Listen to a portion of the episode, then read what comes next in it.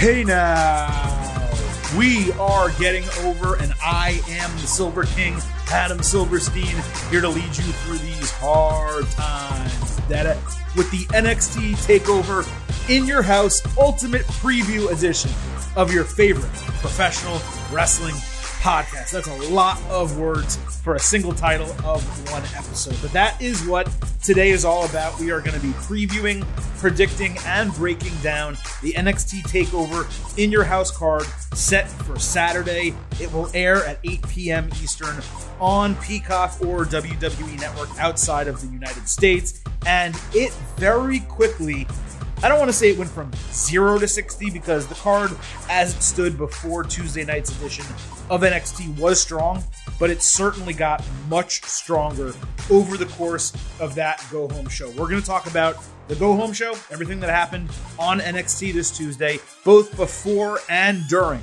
our takeover in your house ultimate preview. We're going to do it all at the same time. Before we get into the meat of this show, we got to talk about the appetizers, the side dishes, and that is all about one thing.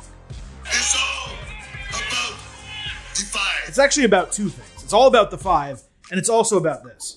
Stop being marks for yourselves and go back to being a mark for me. It's about those five star ratings. It's about being marks for the Getting Over Wrestling podcast and your boy, the Silver King, Adam Silverstein, heading on over to Apple Podcasts and dropping those five star ratings and reviews to let people know how much you love this podcast. We are on an ascent in the rankings. We are on our way to that top 25 professional wrestling podcast area that we want to be. It's a tough, tough market to get into. There are a shit ton of professional wrestling podcasts, but we are just outside. I think we were number 34 last week. We're on the way up. We want to get into that top 25. And you guys, those of you who love this show, which should be everyone listening, heading on over to Apple Podcasts, giving us that five star rating, that's great. Giving us a five star rating with a review, that is amazing.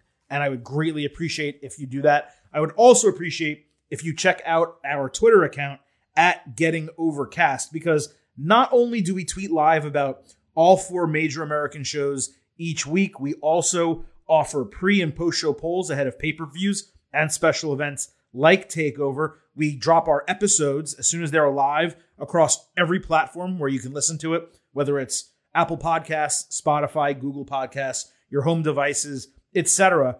We drop them right immediately on that Twitter account at Getting Overcast. And perhaps best of all, we do special live shows at Getting Overcast on Twitter by utilizing Twitter Spaces. And our upcoming live show is happening Sunday, 7 p.m. Eastern. We will do a 30 minute NXT takeover in your house, go home kickoff show ahead of the official NXT takeover pre show that you will, can see on Peacock and WWE Network. Theirs will be good. Ours will be great. And ours is completely free. All you need is a Twitter account.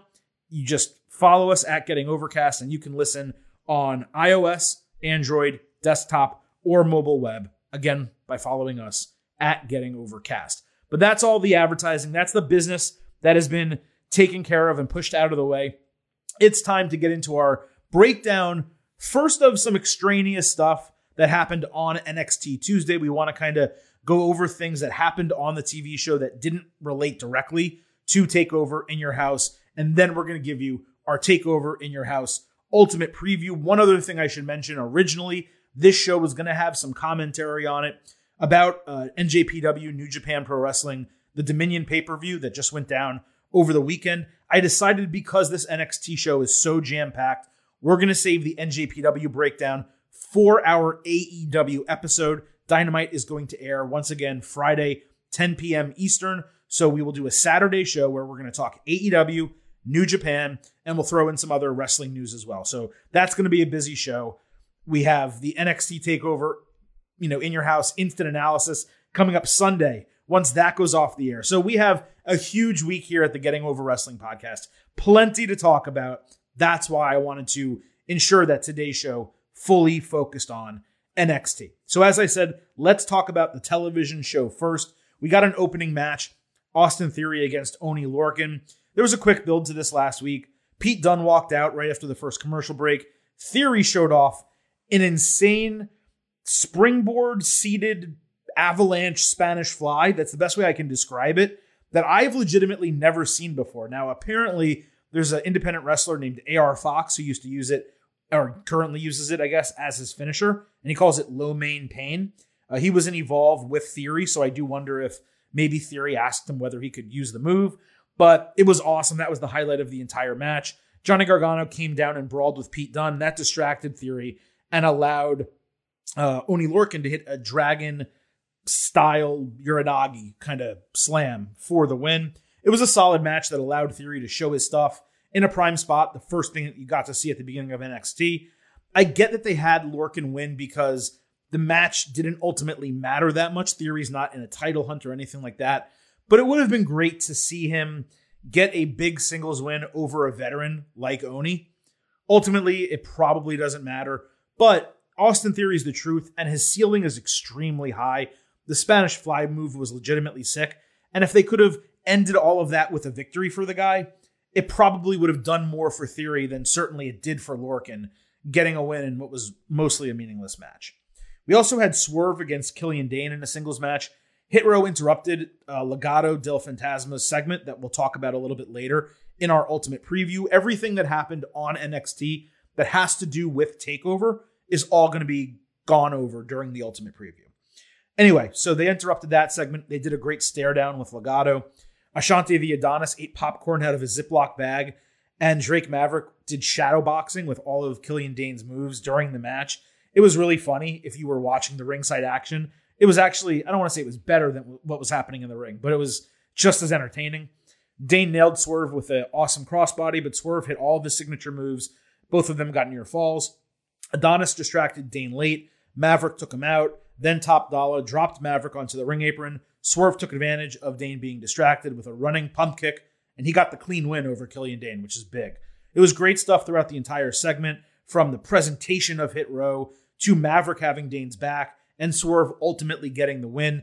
He should be a mid card title contender and soon champion at a minimum. And this was a really strong step in the right direction. It's clear that they see Swerve, they're building him into that mid card picture. Santos Escobar, they're doing the same thing. It's what we've been talking about on this podcast probably for six to nine months at this point that both of these guys were better than the cruiserweight division. And it seems like NXT has taken them forward into the mid card. And that's great because they should be in the mid card now. And then a year from now, or maybe less, we should be talking about them in the main event, challenging for the NXT championship. We also saw Breezango uh, interviewed backstage about Walter telling Imperium to go after them. They just made some jokes and said it would make sense for them to fight so they could get back into the tag team title picture also. Then Fandango showed his chest to Mackenzie Mitchell and it was like a pretty funny moment. It was like nonsensical. I've said before that Imperium does nothing for me in the United States because Walter is not there. He's the linchpin to the entire thing. And you all know I'm not the biggest Breezango fans either. So this is a whole lot of nothing just for me personally. Though I do find it impressive how NXT ensures that like 80% to 90% of its roster either has a feud or has something to do, even if you don't see them on television every week. And that's not the same, certainly, for Raw and SmackDown, although Raw is getting actually somewhat better at it, which is certainly surprising. And I'd say AEW, they wave in and out of this. Sometimes it's the case for AEW, especially like usually coming right out of pay per views when they're able to reset some things. But as they get closer to pay per views, they generally just focus in on major storylines that are actually happening on TV. But of course, this is coming from someone who doesn't watch Dark and Elevation because it's just too much wrestling and most of it doesn't matter. So I'm sure there are other storylines happening on those shows as well. Uh, we had Grizzled Young Veterans against August Grey and Jiro in a tag team match. Tommaso Ciampa and Timothy Thatcher came down to watch. They sat down in chairs, and GYV won quickly with Ticket to Mayhem as per usual. This was nothing special in terms of the match, but it was cool to see Jiro make his debut. This is a guy who was trained by Yoshihiro Tajiri and Taka. So two of like the original Japanese wrestlers in WWE that fans probably grew up with knowing. Obviously, I think Tajiri, if memory serves, had a stint in ECW as well.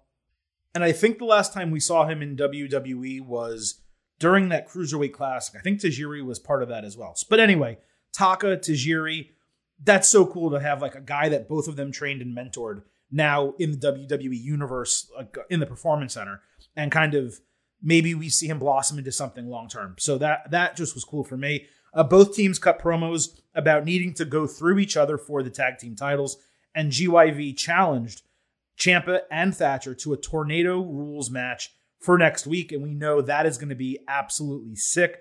I'm a huge fan of tornado rules. Those four guys, you're talking about.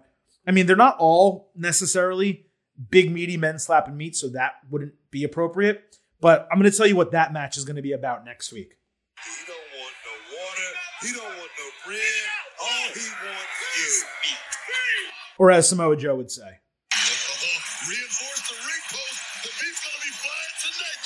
That's going to be a hard hitting, pretty hardcore match. And I'm definitely excited to see that. As an NXT TV match, just one thing that they can promote. I know that some people find Thatcher boring and maybe they don't love Ciampa in this new kind of gimmick that he has. But those four guys going head to head is actually absolutely going to rock. So very excited for that. We also had a longer segment where the women of the way were interviewed backstage. Candice LeRae continued being angry that Poppy was getting attention over the women's tag team champions, while Indi Hartwell was distracted, still thinking about Dexter Loomis crying after picking up her, uh, I guess it was an iPod. I'm not sure what exactly it was, may have been a CD player, uh, last week. Poppy, who is now like NXT's permanent musical guest, was talking to Triple H and William Regal backstage later when she dropped her five track NXT themed, I guess, or specific EP live, apparently, right on air.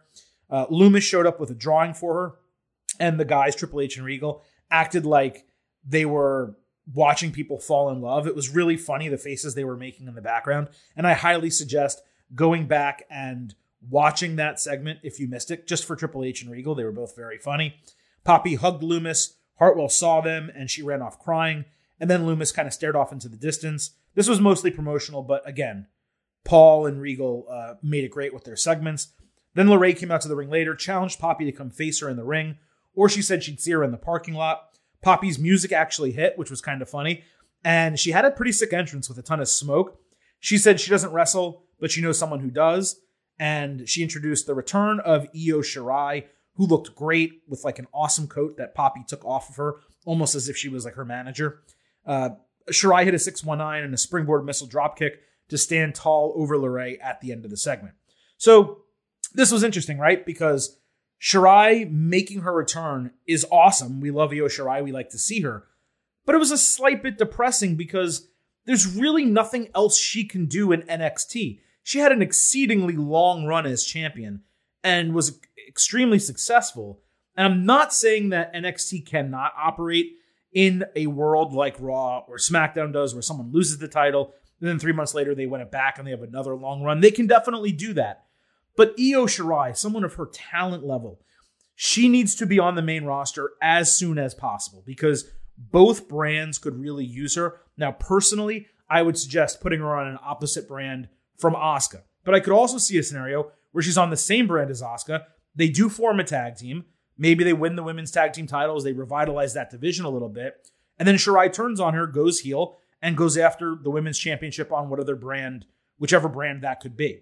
But I thought the whole point of her losing the title and taking that time away, I know she went back to Japan to see family and friends and stuff, but my thought was when she came back, she was going to debut maybe in front of fans, Money in the Bank or SummerSlam or one of the Raws or SmackDowns in between on one of those programs. Maybe they're just waiting, and the, the WWE draft, we talked about it in our WWE episode, it may be getting moved up into the end of August and early September. And if that's the case, and you just give her a couple months in NXT and then you draft her, that can certainly work. It's great to see her back on TV either way, but I don't believe NXT needs to completely rotate its roster anymore because it does operate as its own brand. But there are some people who are getting long in the tooth there. And I think Io Shirai and Adam Cole are two of those people who, if you were able to take them off of NXT and move them into the main roster, they would really blossom and grow. And it would be great for all brands because it would open up opportunities over on NXT as well. So that's really it from NXT, the TV show on Tuesday that did not impact the ultimate preview, all the matches that we're going to talk about coming up right now. it was really an exceptional go home show. Every single match on the card got additional build, especially the four main matches. And that's just how you do it. Like when you're doing a go home show, the whole point is to sell the event. I know we're not in the age of pay per views anymore where they worry about buys and, oh my God, you got to see this on pay per view. Don't forget to order from your local cable provider, you know, for $49.99. I know we're not in that era of WWE anymore, but you still really want to get people engaged and actively watching your biggest events of the year. And with TakeOver in your house being one of those events, I thought that NXT, despite it being a slow start and a little bit of a rushed build, which by the way, they're not alone in doing. Their AEW had a rushed build to double or nothing. WWE right now is having a rushed build to Hell in a Cell. I think a lot of these brands right now are kind of filling in some gaps and just throwing stuff together so that they can reset when they get ready to start in front of fans in July. So, because of all of that, I thought it was a very successful go home show and it definitely got me excited for NXT TakeOver in your house, of which we're going to be doing our ultimate preview right now. One other thing from the TV show to mention, it does relate to this. Doc Hendrix, Michael P.S. Hayes, uh, did two hysterical Slam Jam video previews during NXT, fully in character, breaking down the matches on the card. One of the best things about In Your House last year was all of those little touches, like the stuff with Todd Pettengill and the ICOPRO spots. Now, Pettengill is back to host, although I don't know if they actually mentioned it on NXT this Tuesday, but they did previously announce he would be hosting the show, and that's great. But I hope they have more of these nostalgic type of touches because that's really what made In Your House special. And I know that WWE used some of those elements recently uh, during that throwback SmackDown that they did a couple weeks ago. But I, my hope is that everything that we get this coming Sunday from that nostalgia perspective is completely fresh and different from what they did last year. Now, we do have a five match card here. And suddenly, despite thinking only two titles would be on the line, basically five titles are on the line, including one that just got introduced. So let's break down this card as we always do, starting with the lowest match on the card and working our way all the way up to what we anticipate being the main event. Of course, this is the opposite of what we do on our instant analysis. Sunday night, as soon as NXT TakeOver in your house is off the air, we will break down the card the opposite way, starting with the main event and working our way down the card. But since we are doing down to up here, we will start with the only match on NXT TakeOver in your house that is not for a title belt of some kind, and that is Mercedes Martinez squaring off against Xia Li. Now, on NXT this Tuesday, Li attacked Martinez before a scheduled squash match, and they brawled.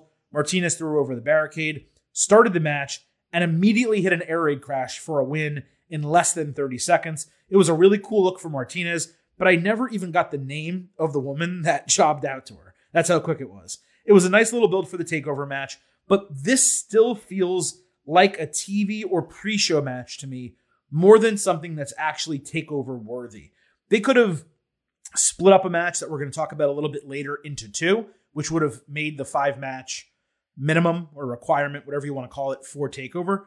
And instead, they kind of threw this on the card. On one hand, I'm happy that we have two women's matches on the card. And I'm totally cool with not having the women's tag team titles defended because they've been defended and the titles have changed hands so often recently.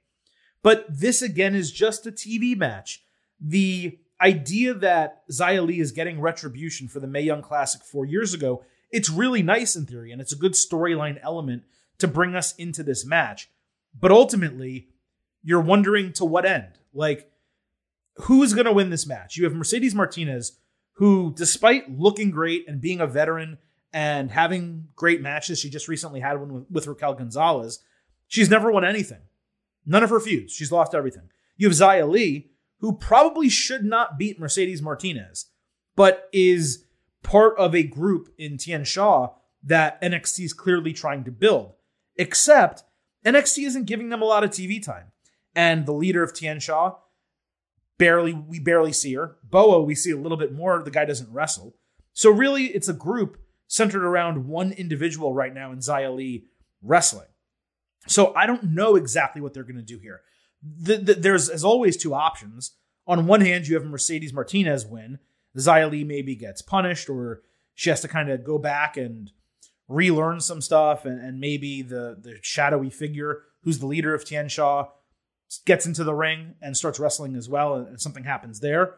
Or you have Xia Li win and perhaps Mercedes Martinez actually leaves NXT and gets elevated into the main roster because again that's someone who is kind of a badass, interesting, a veteran who could be up there. But if she loses this match, what else is left for her in NXT? She's basically lost everything. She's already lost to Raquel Gonzalez. I guess you can wait and get her in a feud with someone else and maybe put her in a tag team with someone and she can go after those titles. But it just seems like a match that the stakes aren't high enough to be on TakeOver, and the build certainly isn't great enough to be on TakeOver. So, as far as a prediction, I will predict Xia Li winning, but I do think there's a legitimate case that can be made for Mercedes Martinez winning this if you're trying to keep her elevated. There's just no proof right now that that's what NXT plans to do.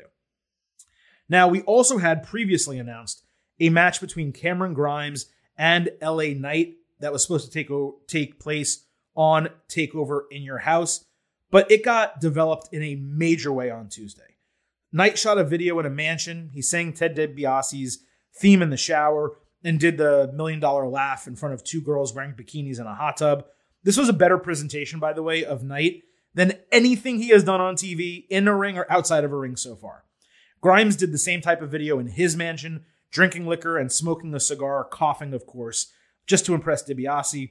They both pulled up to the uh, Performance Center, the Capitol Wrestling Center, in expensive cars at the same time, and they jawed each other on the way to the ring.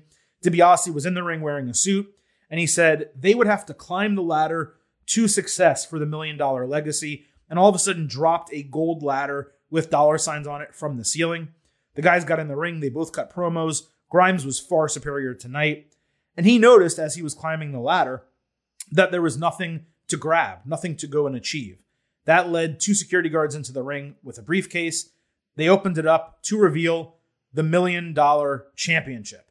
So this match went from zero to 60 for me in terms of interest right in this segment. As much as I like Grimes and assumed that the million dollar belt would be on the line, it just didn't feel like this was being built well. This fixed a lot of those problems because Grimes and Knight both came off really well in their video packages. The ladder match stipulation took a somewhat silly match and made it into a potential banger. And a small note this will be the first time in 30 years since 1991 that the million dollar championship will be won in a match because the last two people that got them, the ringmaster who became obviously Stone Cold Steve Austin and Ted DiBiase Jr., were both given them by the Million Dollar Man. Austin basically retired it when D- DiBiase got fired from WWE, and DiBiase Jr. gave the title back to his father, I think during an old school Raw, like 100 days or 150 days or something like that, after he started carrying it around.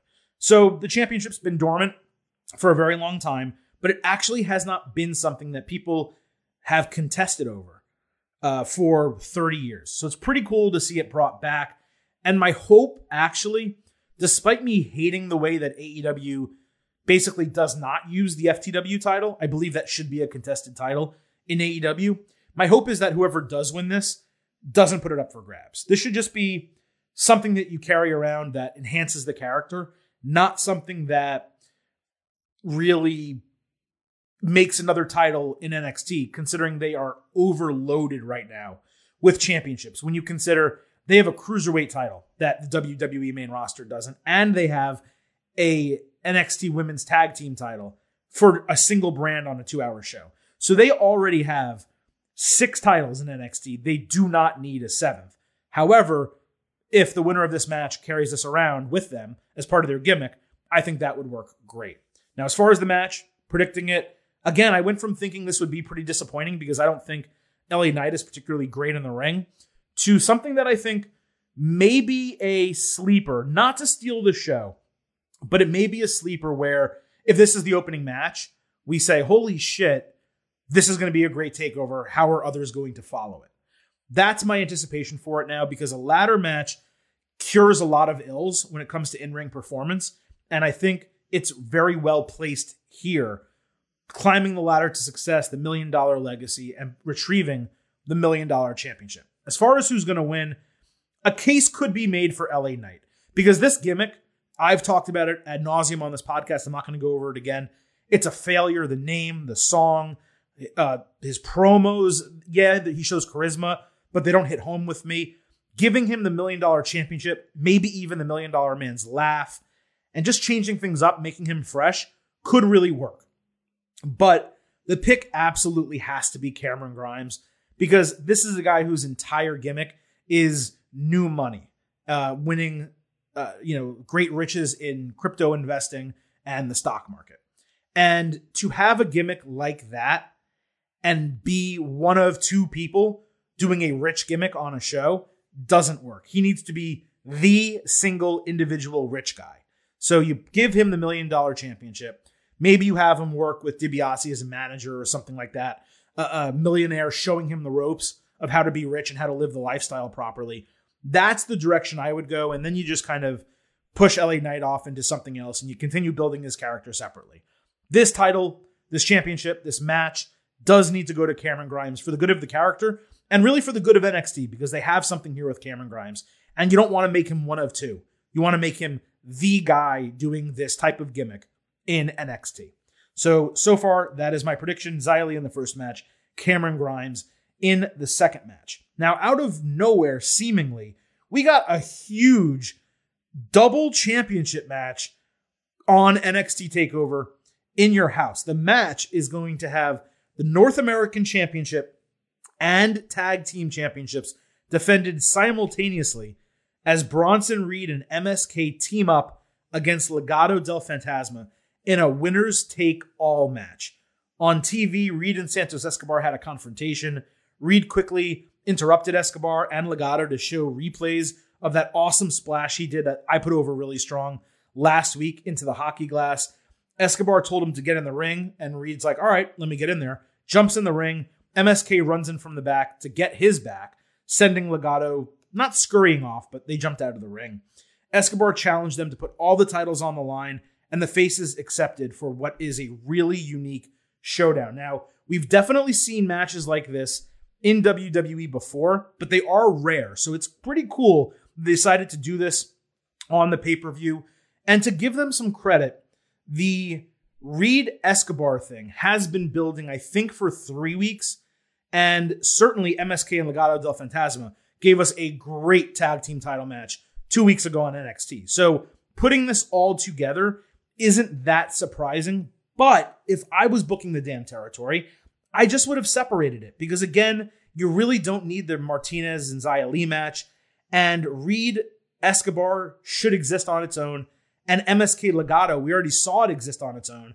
That match that we got on NXT two weeks ago, I said it at the time, should have been a takeover match. So if you put those separate on this card, you just have two really great matches as opposed to one with a stipulation that kind of tells us who's going to win.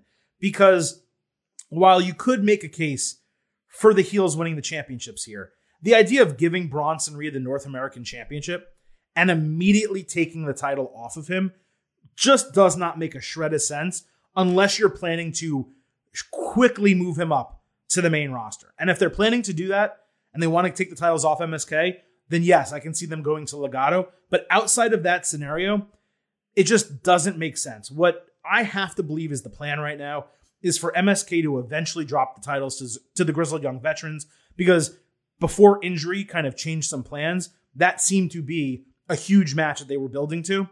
And Bronson Reed, I don't know exactly who he would drop the title to if he retains it here, but there's plenty of other people. He could lose it to Escobar one on one with Legado interfering. He could lose it to Swerve with Hit Row interfering.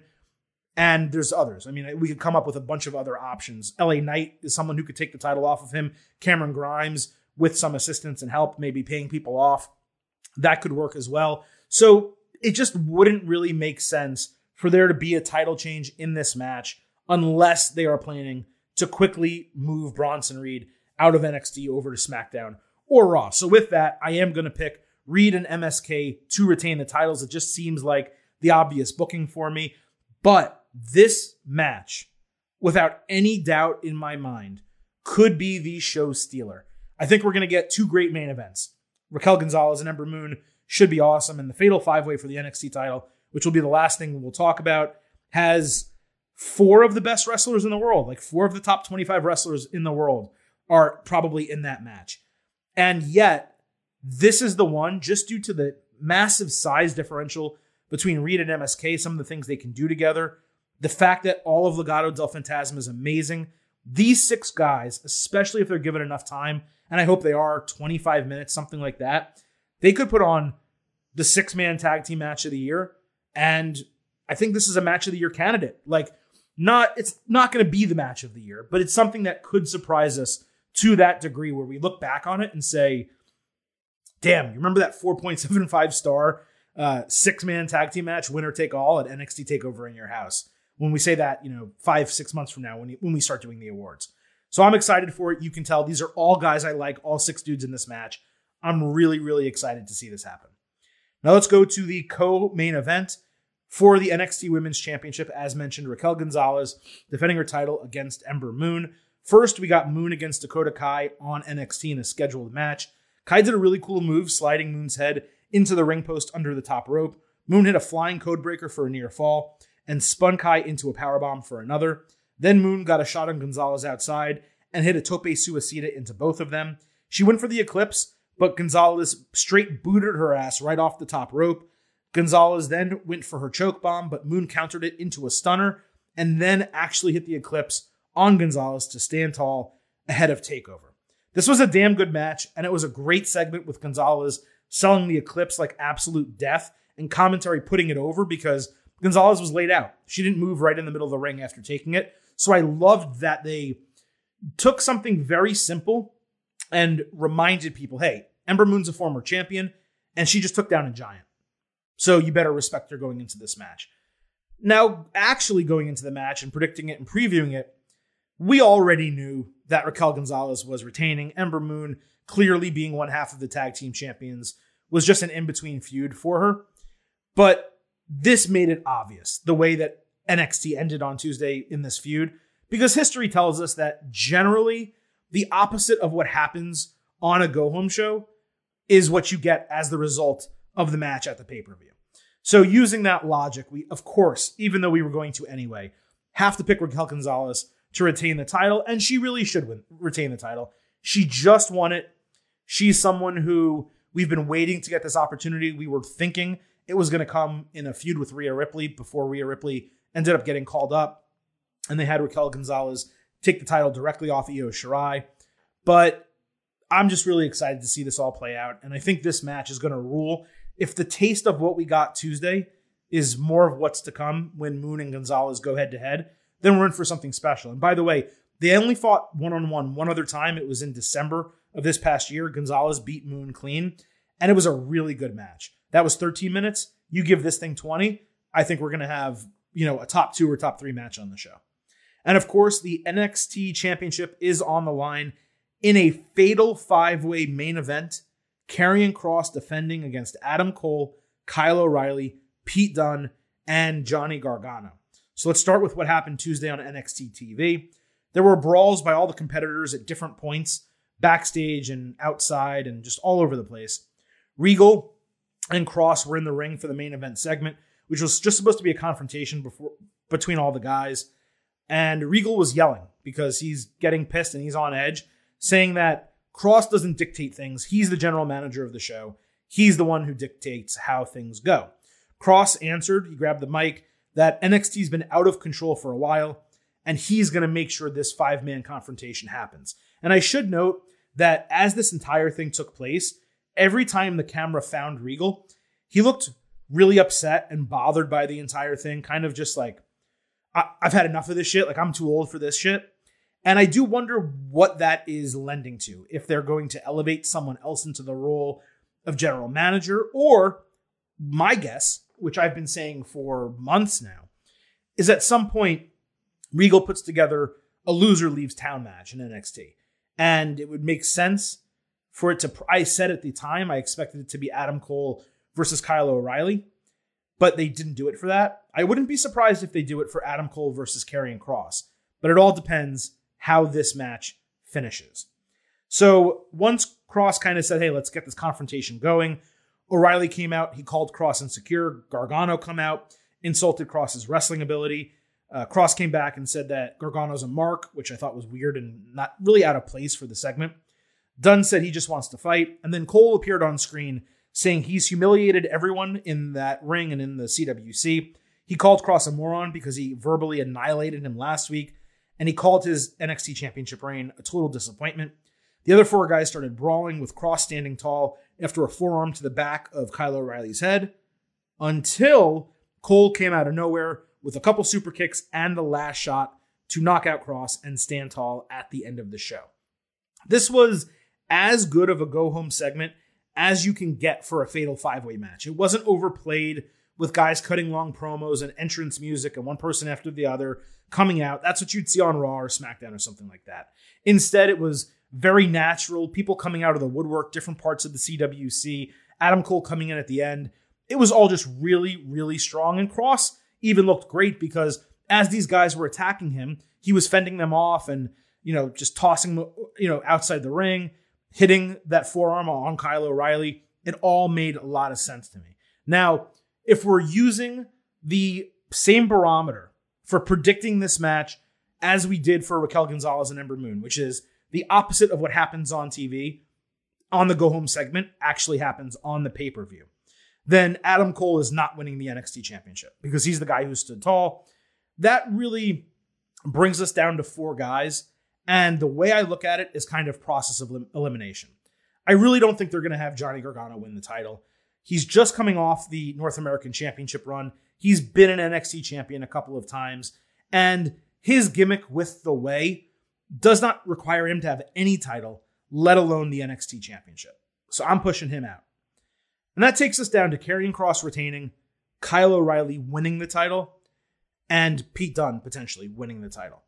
I do think there's a case to be made for Pete Dunne winning because he, you know, joined NXT in the United States, quickly had to go back to England and the United Kingdom due to the coronavirus pandemic. He finally gets back and since he's been back, he hasn't really accomplished anything. He lost the one NXT championship match that he had. And we've seen with him being the longest reigning, or maybe it was previously the longest reigning NXT UK champion prior to Walter, we saw that this guy can carry a championship, put on great matches. He's a good promo, great in the ring. And I think he's someone who would make a lot of sense as NXT champion. I just don't think he makes the most sense. And I don't know that it really moves the brand forward to go from Karrion Kross, a brawler who isn't an exciting in ring technician, to a guy who is a very good in ring technician, but wrestles more of a technical style and doesn't really give you the panache that someone like a Finn Balor or an Adam Cole, or even to some extent a Johnny Gargano, or former NXT champions like Andrade, Drew McIntyre, guys like that do. So for all those reasons, I don't think you have you can put the title on Pete Dunne, and that brings us to one of two options: Karrion Kross retaining the title, or Kyle O'Reilly winning the NXT Championship. And I think what Adam Cole said in his promo is there's a lot of truth to that. And we've talked about it extensively on this podcast. And I am far from the only person in wrestling media to say that Karrion Kross as champion is boring. The gimmick and the character, I actually like Karrion Kross. I know some people don't, but now that he's transitioned away from the more spooky aspects of it to kind of like a hitman, which is kind of the way I look at his character now. And that that because of that, there's a little bit less emphasis on Scarlett, even though I wish there was a little bit more emphasis on Scarlett because she's such a big part of getting him over he is an interesting person to watch wrestle and be part of a wrestling brand, but he's really not someone who's going to carry a brand and be that champion who just, you know, takes the NXT organization into a new era, which is really where it needs to enter. And I'm not necessarily saying that Kyle O'Reilly is, because as entertaining as he is, as much of a fan favorite as he is, there's legitimate criticisms for this new character, the cool Kyle character. I know it's him being himself, but Kyle O'Reilly being himself may not be the best version of Kyle O'Reilly to be a world champion, which is what the NXT championship is. So when you run it all down you break it down to these final two options, you really don't have a good one. But this is what I'll say. With WWE making as many cuts as it did recently, getting rid of Samoa Joe, getting rid of Braun Strowman, there's a need on the main roster for new talent and big talent. And Karrion Kross was never properly placed in NXT. His gimmick, Scarlett, everything about him is a main roster character. He's someone who you could put on Raw or you could put on SmackDown, and it makes all the sense in the world. And by the way, I should also mention, since I said Samoa Joe and Braun Strowman, they also got rid of Aleister Black. And Karrion Kross and Aleister Black could not really exist in the same universe. Now that Aleister Black's gone, even though Black is far better of a character, he's just as good of a mic worker, and he's far better in the ring than Karrion Kross. So this would be technically a downgrade. There is a spot on SmackDown and a spot in WWE where you could use Kross. The same is not the case for Kyle O'Reilly, who in every conceivable way is an NXT superstar. And that's not an insult. That's just a fact. And I'm sorry that I quoted LA Knight there. I did not mean to, but it is the truth. Kyle O'Reilly and the feuds that you could do with him again, with an Escobar, with a swerve, with Pete Dunne, them going head to head one on one, even if you wanted to have another Adam Cole match, there's a lot that you can do with the NXT championship with Kyle O'Reilly, despite his gimmick, that you really can't do with Karrion Kross because if Kross wins this match, then who the hell is left for him in NXT? Really, the only person would be Bronson Reed. And in order for that to happen, you got to take the newly won North American Championship off Bronson Reed, and you have to commit to making Bronson Reed the NXT champion. So, because of all of those things, I don't see a scenario where it makes sense for Karrion Kross to retain the title in a fatal five way, which gives him so many different excuses in how he can lose the championship without being pinned or submitted. So I, there's two predictions here. The first is Karrion Kross loses the NXT championship at NXT Takeover in your house, and the second is that Kyle O'Reilly comes out of NXT Takeover in your house as the new NXT champion, and that is a for better or for worse scenario. We'll have to see how it develops and how it plays out. You could make an argument also. I'll just give you one more here before we go. That if you're going to put the title on Kyle O'Reilly, you should probably do it in front of fans. Not the small group that's going to be at the CWC, but at a minimum, a medium sized crowd that you'd get at Full Sail, or perhaps a larger crowd that you'd get by running TakeOver at an arena.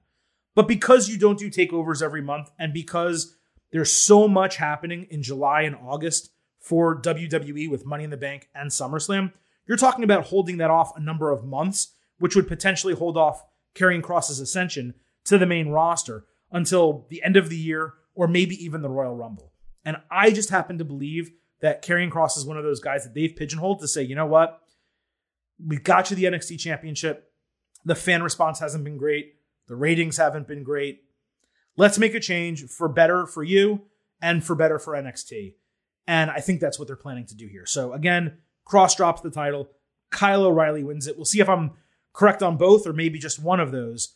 But I am interested to see kind of how NXT ends up booking this match, which should really be incredible because, again, you have four ridiculously great in ring wrestlers in this match Cole, O'Reilly, Dunne, and Gargano. And we recently saw that Finn Balor took Karrion Kross to by far his best match in NXT. And we recently also saw Santos Escobar take Karrion Kross to a pretty good street fight match as well. So, given it's a fatal five way, which means no rules, potential for weapons, fighting all over the arena.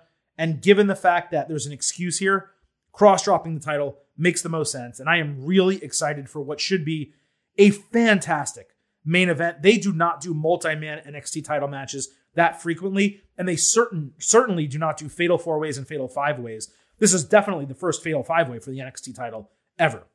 All of that, when you combine it, creates a really exciting uh, potential main event and a really exciting five match card that should be fantastic. Now, as far as an expectation grade, which is what we always do here before we get into the event itself and we give our post show grade on the NXT takeover in your house instant analysis, I'm going to go into this expecting an A minus show. If you asked me a week ago, I probably would have said B plus. But the fact that they not only confirmed the million dollar championship, but also made that a ladder match and added what should be an insane six man winner takes all uh, North American Championship and NXT Tag Team title match, that to me says this could be a top tier type of NXT takeover. But I think anytime that you look at a card and it doesn't include like solo matches, like a singles match for the NXT title, and this winner take all type of thing, if those was split up in between two matches,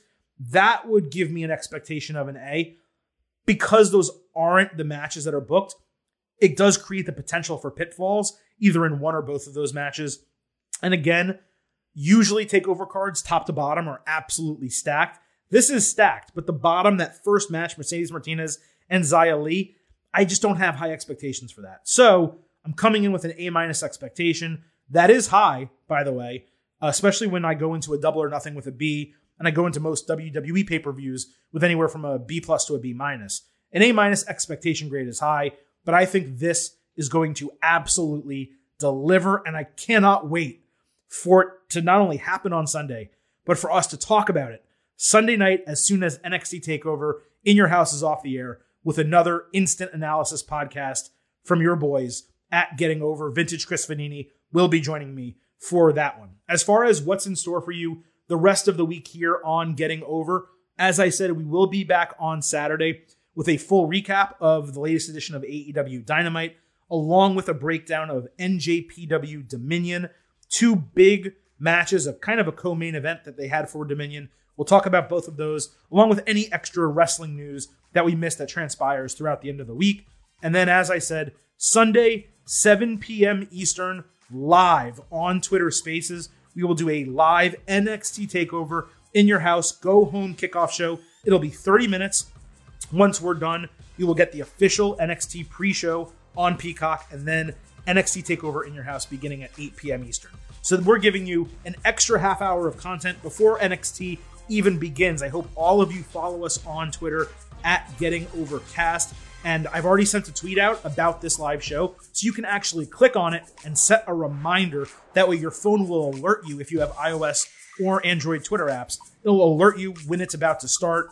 You can jump in and listen to us and not miss a second of it live. And of course, as I said, once it goes off the air, NXT Takeover in your house, instant analysis in podcast form will be delivered straight to your phones and all of your media devices as soon as possible at the end of the pay per view. And do not forget next week, we're doing this all again for WWE Hell in a Cell. So I appreciate you all listening to our extensive NXT TakeOver in your house ultimate preview. As always, do not forget, it's not just about following us on Twitter at Getting Overcast. On this podcast, it's all about the fun. Marks for yourselves and go back to being a mark for me. That's all about heading on over to Apple Podcasts, dropping those five star ratings, and leaving reviews with what you love about your favorite wrestling podcast. Thank you all for listening. I will see you on Saturday and then twice on Sunday. So, with that, the Silver King is going to leave you with three final words. Bye for now.